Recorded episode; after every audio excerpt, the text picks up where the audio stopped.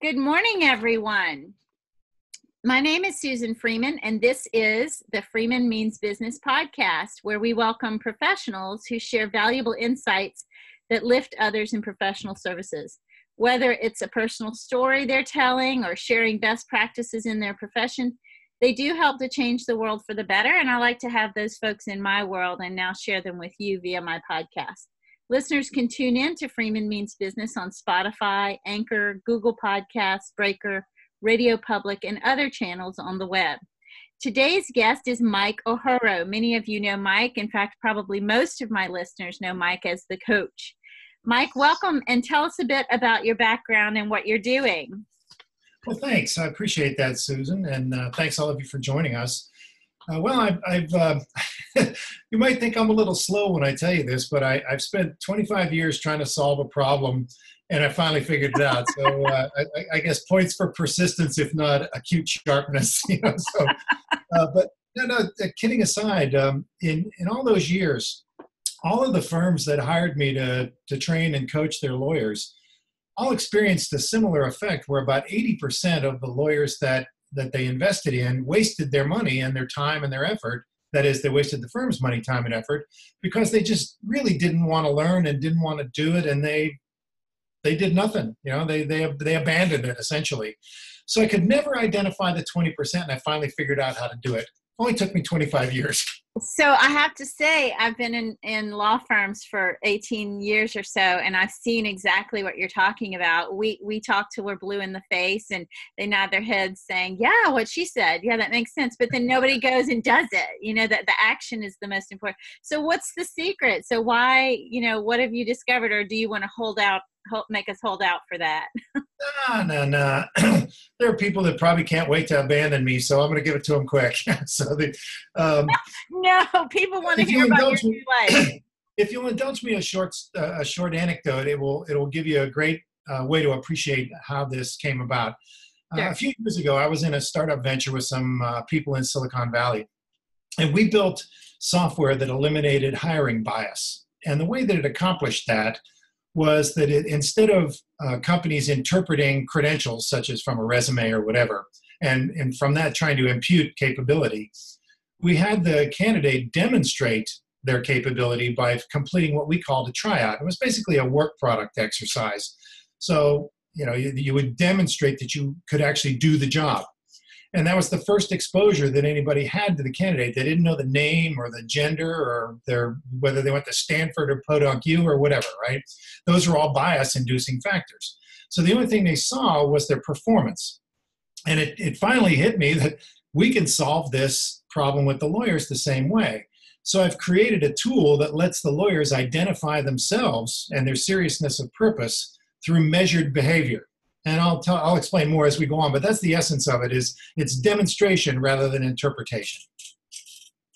That's pretty interesting, pretty amazing, and I think pretty popular. I would say, or unless it's so new, we need to get the word out. Um, well, we're just we are just thank you. That would be helpful. We are just launching right now. Uh, I'm doing a webinar on the 18th uh, to uh, show the data from my survey. Uh, we surveyed a few hundred uh, um, law firm leaders, such as CMOs, BDOs, practice group leaders, managing partners, and so forth. And they were talking about the percentage of waste that they experienced that I referenced at the outset here. So we'll share the results of that research and then we'll show you how to actually make the job simpler. And the good news for CMOs and BDOs is that there's no management overhead. They don't have to do anything until they have a decision to make, and then they've got a five minute exercise. Well, considering that that's part of what I do too for a living, I'm curious to hear the results. So I'll be tuning in or, or well, thank you. Yeah. So I'm excited about that. Um, I know a little bit about the ba- your background. I think it's very colorful, very interesting. Um, my father was a pathologist, but he was also a gemologist just for fun. So tell me a little bit about what you did before you got into legal. Well, as you say, I, I, think it used to be described as a checkered background. and uh, uh, when, I was, when I, first out of college, I, uh, I was in the jewelry business, actually. That's how you and I were talking about your father's uh, background. And I became a certified gemologist. I got so fascinated with the, the gem materials and all that sort of thing, and I wanted to learn a lot about it. And I thought, well, why don't I finish it? And so and I, I became a designer and did a lot of custom manufacturing and things like that. It was fun but the business got boring and I moved on. Then I was a headhunter in the IT industry, recruiting uh, technical people for software and hardware companies. And uh, I had the misfortune of being very good at it, but I didn't like it. and so you, you tend to be a dilettante. You, you do it up, make some money, and then stop, and then make some money and stop like that. So that you, you know you don't want to continue that too long. And then um, uh, the the I created a training program for the jewelry company that I had left. They were expanding crazily, and they were not growing managers fast as they needed to. So I created a sales training program, and that's how I really started getting going with that whole part of it. And um, then in, in the uh, IT headhunting piece, I got a lot of people, colleagues, calling me up talking about deals that were cratering. You know, it's like, oh, this 11th hour, and I thought it was going to close, and now it's cratering. And I was helping them, you know, dissect it and figure out where it broke down and reconstruct it from that point. And that, so that was the beginning of my coaching career. I didn't know it at the time because it was just helping out friends, right? And um, so then you know after that I, I, then I did this startup where we we were a little ahead of the market maybe about 15 years. We, we created what would now be called like a monster.com or something like that. It was it was a recruitment tool and and that sort of thing. And this was before the internet and so it had a really clunky uh, interface and it, it was uh, That's it was, incredible. it was, it was what it was at that time. But uh, so then you know you, you, you, move on and then i got into the sports business and i was selling uh, sponsorship to professional uh, tennis and sponsorship of uh, tennis players like pete sampras and stefan edberg and people like that back nice. in the day yeah it was fun but you couldn't make any money at it because everybody wanted to do it right so they didn't have right. to pay you and um, then when uh, david falk left ProServ and took Michael Jordan and a bunch of the cash flow with them. It was time for a number of us to figure out what we were going to do next. And so uh, I happened to um, uh, sell a tennis sponsorship to then Howrey and Simon. And um, the reason they wanted to buy a tennis sponsorship in Washington is because it was a place they could hang out with their clients, you know, who wouldn't normally have any reason to hang out in DC for, uh, you know, litigation clients. And um, excuse me. So we did that, and then, as I say, David Falk left, and that that created that whole thing. But in the course of doing that, um, uh, the the consultant who who had I'd done the the law firm deal with said, "Here's a problem you might be interested in." He said, "The managing partners of all these firms I work with tell me they've got partners that know everybody, but don't bring in business." I said, "Really?" They can get in the right room? He said, Yeah. I said, This is too easy. We can fix this tomorrow. Right? So I, I, interviewed a bunch of his clients to figure out the cultural look and feel and that sort of thing. And we went to market with it. And 20, 27 years later, here we are. That's amazing. So I think that um, a lot of people listening will relate to the fact that lawyers can have clients uh, or, or friends and have difficulty turning them into clients, or they can have clients that then become their friends and they can't expand that relationship because then they're afraid to make you know bring in new business from friends if you will. Yeah. so they do a lot of client entertainment. Um, i know in my history i would ask the lawyers what are you planning to learn? What new information do you want to uncover? And when they'd come back i'd say what did you learn? What information did you uncover? And it was like we can't really talk about anything that happened on that client visit. so those days of client entertainment are over and we really have to focus on, you know, expanding those relationships in a more professional way. So how can lawyers benefit from your services most? Well, I think it has less to do with me than with a couple of principles and philosophies that I, think would benefit them greatly. One, for the entire time I've been in this business, there's been this mantra it's all about relationships. And I'm uh, very much a contrarian on that point. I think that the relationship mantra was relevant and useful back in the days of high demand you know before the 2008 great reset it was a seller's market and if you if you couldn't get business up until 2008 you were doing something really really wrong because everybody was buying in 2008, it switched from a seller's market to a buyer's market. And when you persist in the relationship first approach, what you're doing is you're embracing for the buyer and the seller a huge level of overhead that's completely unnecessary. I think lawyers would even acknowledge now that you know when they try to do the social things and they try and use the relationship building first that they're getting a lot less success with it now because their their clients and prospects and they just don't have time for it they don't have, they don't have time. They, they, they know too many people. There's too many people trying to develop a relationship with them, and they, they can't sustain that overhead. Neither the buyer nor the seller. I've actually got a blog post that contains a, a spreadsheet where I, I mapped out what it costs to to do the traditional networking and relationship first approach, and basically in nine or ten months you'll be dead. You know, if, if you sustain this thing and you keep you keep persisting. So what I argue instead is to focus on relevance you know relevance to their job to their industry to their company to their circumstances and that sort of thing. And uh, we've seen data that says that 70% of the buyer's journey occurs online now without their willingness to engage with any kind of a salesperson. So that means that you've got to be writing and speaking and blogging and podcasting and, and all the things that you do and, and that many do because you're trying to form an ideal relationship with people. So there are people that have never met me that have hired me because over time they formed a relationship with my ideas and a percentage of them decided that they liked those ideas and they sounded like they might work for them. So they knew me long before i knew them. At least they knew how i thought about these this whole domain of you know business generation topics. And so i, I argue that you'd better the lawyers would be better served if they were to focus on an industry because all legal demand emerges from business activity, business decisions, behaviors, attitudes, whatever. And so if you're speaking to an entire industry, you've got large, robust communication channels that reach that have really big reach and reasonable frequency when you when you aggregate them. And so if you can form an idea relationship based upon the issues that are germane to that industry that people are obligated to pay attention to, rather than you trying to induce them to pay attention to them, this is part of their job. You know, if if the cost of capital is going up, manufacturers have to take that into consideration. Technical companies have to pay attention to the fact that there's a, a talent scarcity and that people are moving back and forth between companies taking really valuable stuff in their brain with them. So the conversation about the challenges and the problems that a, an identifiable sector of people face assures your continuing relevance and you can have a sustained conversation with that industry. Now, I wish I could claim some brilliance, you know, for, for coming up with this concept, but it was quite actually a, an accidental thing.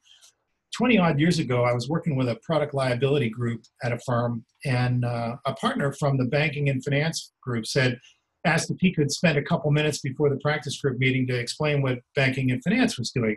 So this was obviously an attempt at cross selling. And so he explains they're doing A, B, C, and D. Dead silence around the table. Not a word from his colleagues about, oh, I should introduce you to that client or whatever. Nothing. So I happen to be sitting right next to this guy, and I'm feeling for him like a comedian that's bombing, right? so, so I asked what I thought was a pretty innocent question. I said, well, look, I'm not a product liability lawyer. I'm not a banking lawyer. I'm not any kind of lawyer. How would I know who needs you? He said, oh, and in the attempt to help me and bail me out, he said, well, if this is happening, if, if X is happening, or Y is happening, or J is happening, or whatever, all of a sudden the chatter started around the conference table.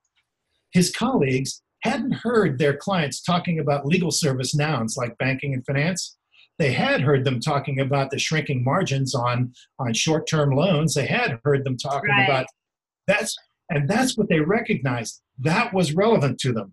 The legal service language is completely irrelevant. And ironically, when you use, if you're an employment lawyer, say, and you're trying to talk to somebody at a company, every time you say employment law, you reinforce the position of the incumbent because yeah. they own that word.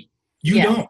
So we need to own different words. And so we're, I'm arguing that that the, they should strive for relevance because it's one more reliable and it can form a lasting market position. And that was a lot to say in one question. I'll, I'll no, that, that was great. In fact, I don't think I've ever, you know, held back from interrupting before. like, ask your friends; they know. Um, but I was biting my tongue. This is all so exciting.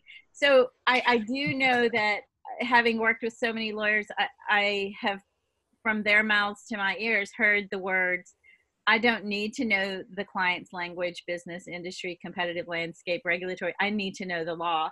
And, you know, you think I'd heard that 18 years ago. I did. But I also heard it, you know, just in recent history as well.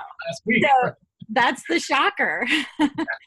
so let me ask you um, you know, you are sort of, you call yourself the contrarian. I would agree. There are topics that you and I don't agree on, but we bring good information um, to the table so that people can uh, review our sides of particular issues and make their own decision. And I like that. I'm all about giving merit to another stand.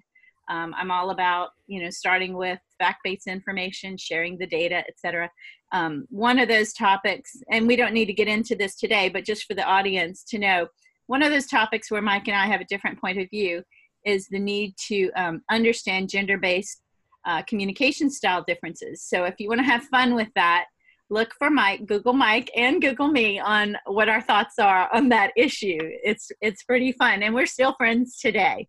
So speaking of provocative or controversial or or or things that you might deem yourself contrarian or maybe others might deem you contrarian what is uh, something you know provocative that you think that you can share with the audience um, beyond just the the relationship building because i happen to be one of those people that believes in building the relationship but not in the same way. Uh, i might align with you if i were to have a chance to better explain that. Um, i do believe in the relationships but again relevance first. So relevance first. It's not about becoming chummy and and wasting time and effort and money. All those lawyers have people nipping at their heels daily for their time and attention. So I do uh, see great value in your argument on that. But what other controversial topic do you find that you face out there in this marketplace?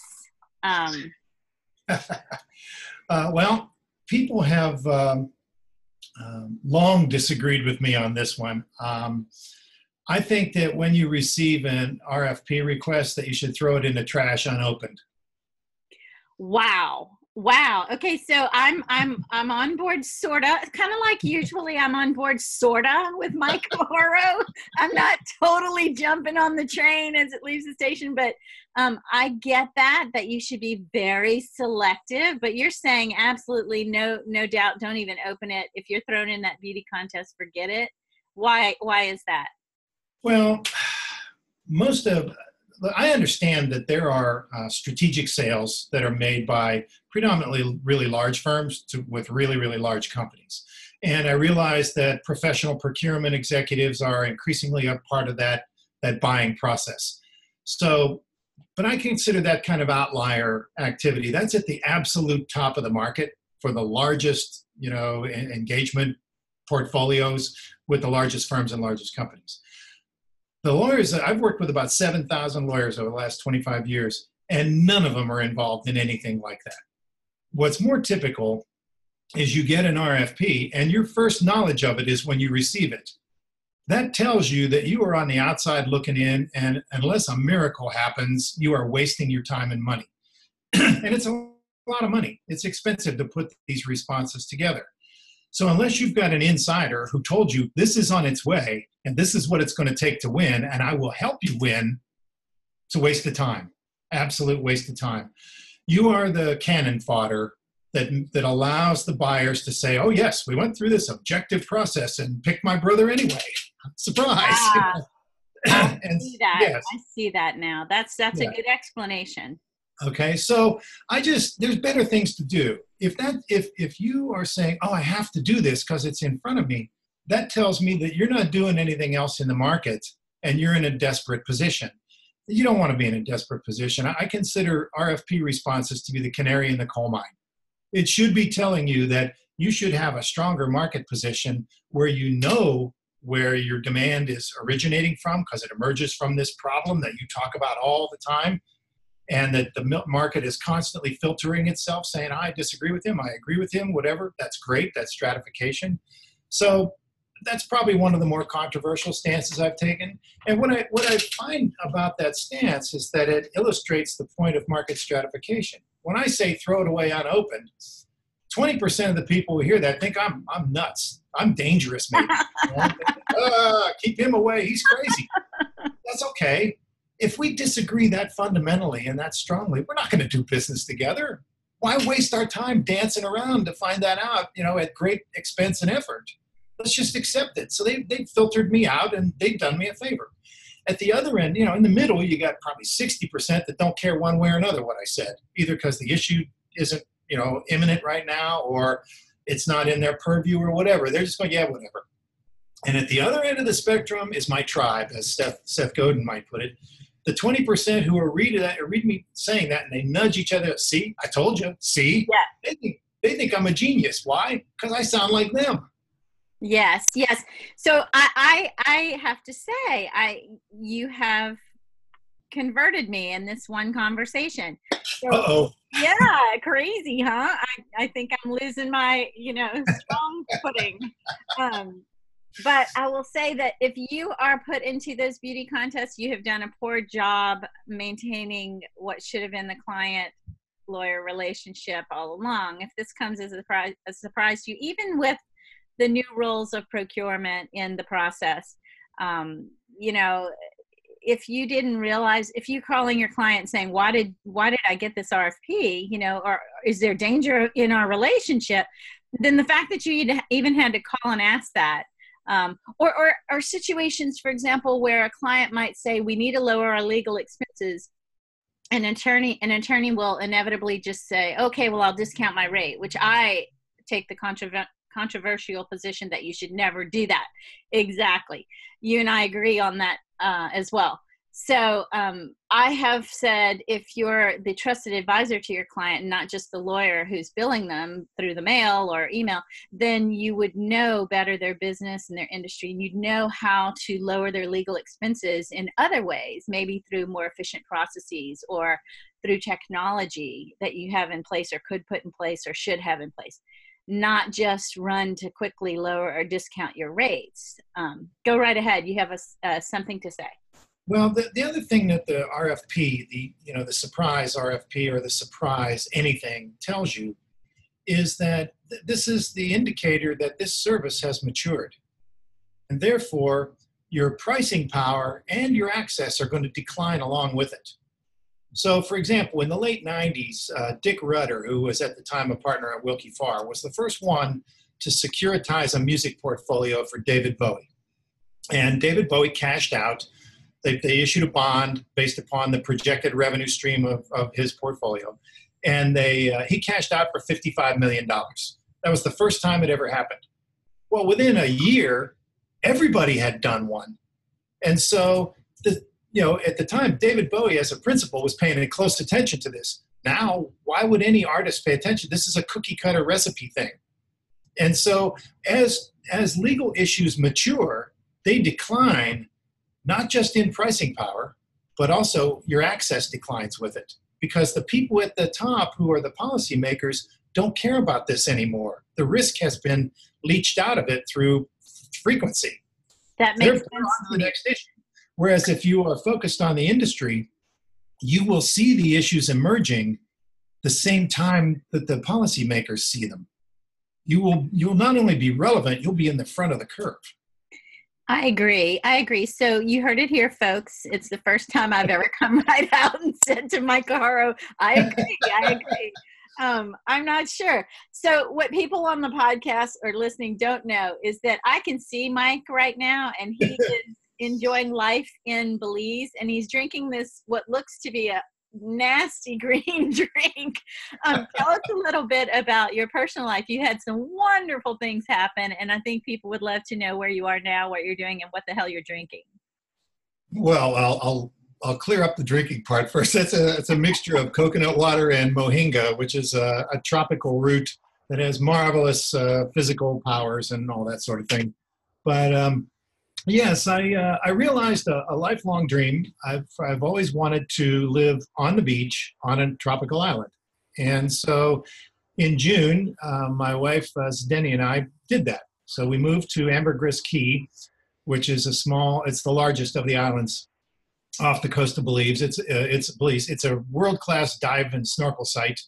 The Blue Hole is a, a global dive destination and that sort of thing. And so we're we're experiencing the expat community here, which is kind of interesting, as you might expect.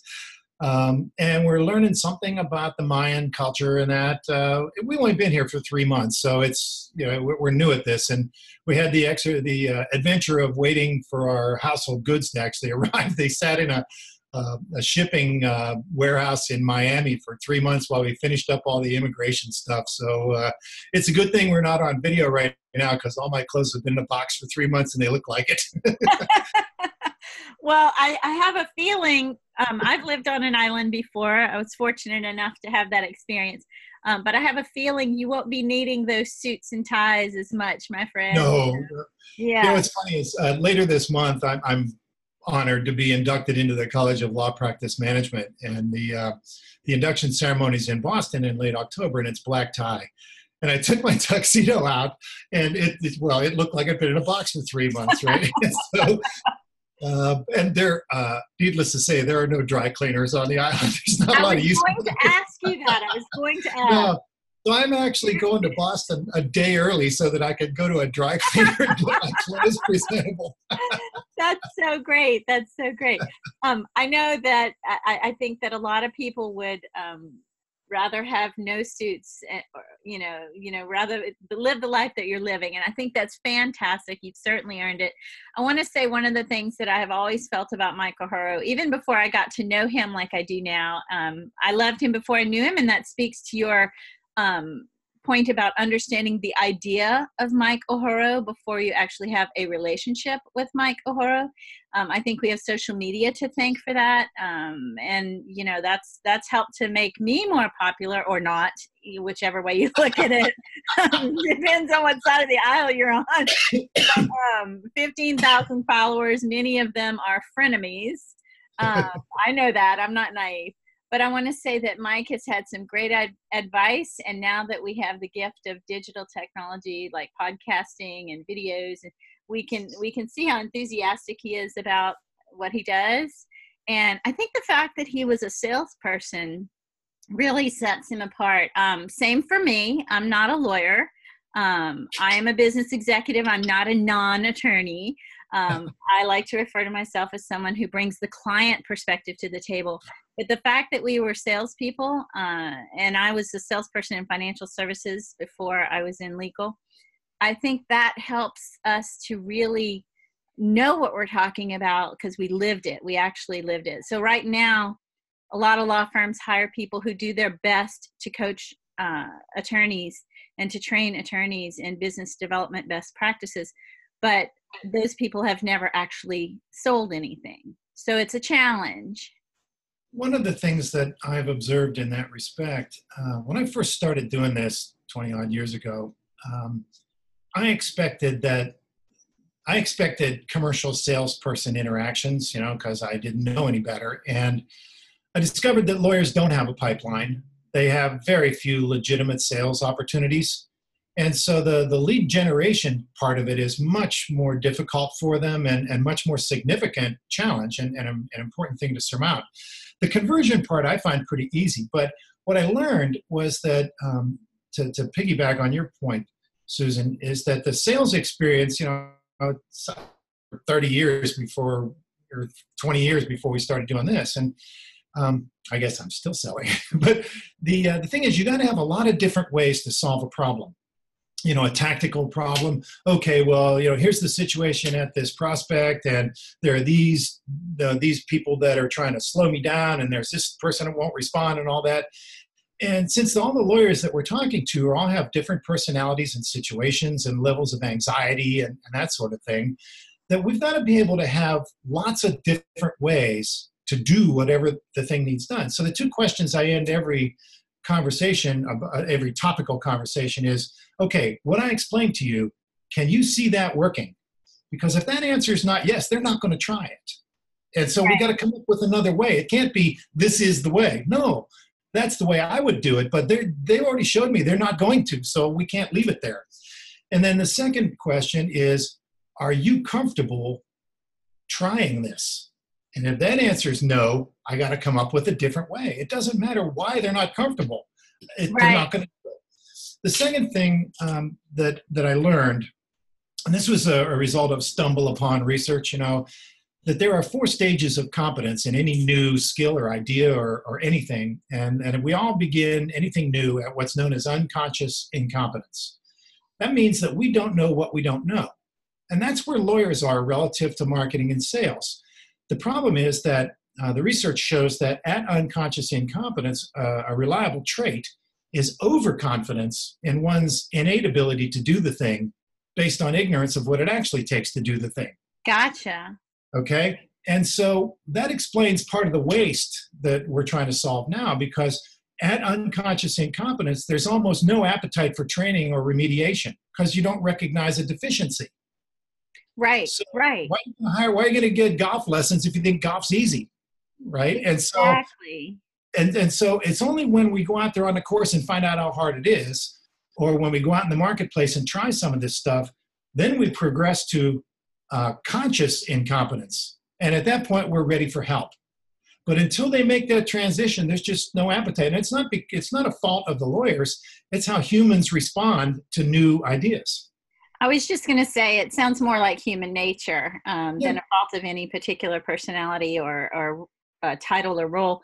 Um, I will say that it takes a lot of courage once you do take that next step and you find out, oh, there is something I don't know that I should know or need to know because uh, a lot of people will say, "Oh, I touched that and I got burned. I'm not going to touch that again." Instead of learning, you know, how to get around the fire or through the fire without getting burned, or you know, like I tell my 17 year old son, if you quit when the going gets tough, then you're not really great at anything. Anyone can quit when it gets hard. It's getting through the hard part and and and showing up on the other side of the difficulty or the challenge that makes you good at something so well, you know, don't quit when it gets hard.